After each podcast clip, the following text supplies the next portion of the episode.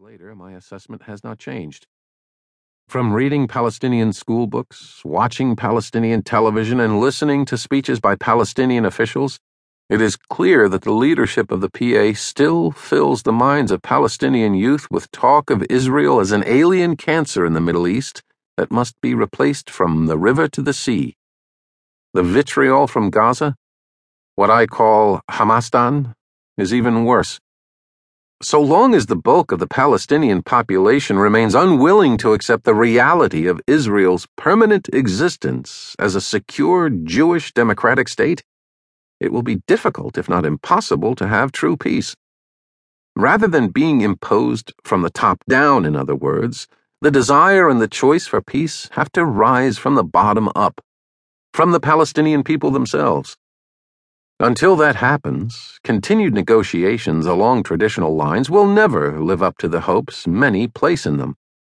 A bottom up approach lacks the drama and romance of high level summitry that many in the international community prefer. It demands persistence, hard work, and a focus on details. And it offers little hope for a final resolution of the conflict in the near future.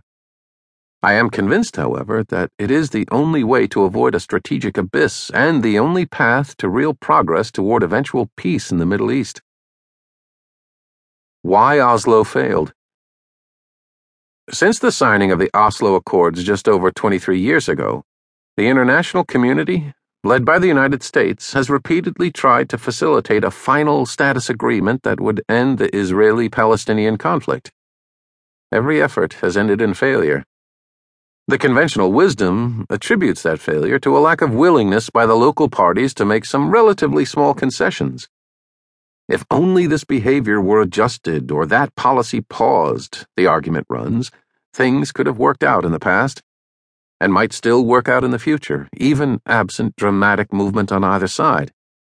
I think this conventional reading of recent history is naive, and that the real reason for the failure of negotiations has been Palestinian reluctance to recognize Israel's right to exist as the nation state of the Jewish people, in any boundaries when that reluctance dissipates, peace will be possible.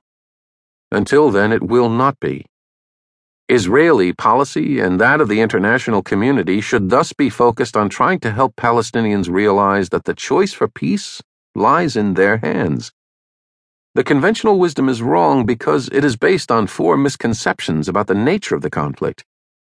The first being that the core problem is Israel's occupation of territories gained in the Six Day War and so the key to peace must be an Israeli withdrawal to boundaries close to the pre June 1967 lines. In fact, a reluctance to accept Israel has been a consistent feature of Palestinian strategy from even before there was a State of Israel. It was reflected in the Arab rejection of the United Kingdom's 1937 Peel Commission proposal and the United Nations 1947 partition plan as well as the Palestinians' rejection of Israeli Prime Minister Ehud Barak's proposal at Camp David in 2000, U.S. President Bill Clinton's parameters later that same year, and Israeli Prime Minister Ehud Olmert's 2008 proposal.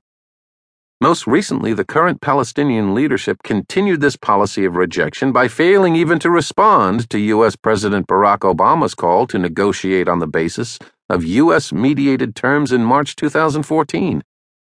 Throughout this series of rejections, the Palestinian leadership never stated that any particular Israeli territorial concession, even a full withdrawal to the 1967 lines, would end the conflict and terminate all claims the Palestinians had against the State of Israel. It is true that the PLO recognized Israel in the Oslo Accords, but recognizing the fact of Israel's existence is not the same as recognizing its right to exist as the nation state of the Jewish people. Rabin was aware of this hole in the agreement and refused to proceed with the Oslo signing until he received a side letter from Arafat committing the PLO to change its charter to reflect the recognition of Israel. Yet, despite a lot of smoke and mirrors, including maneuvers that duped many in the international community, Arafat never did change the charter.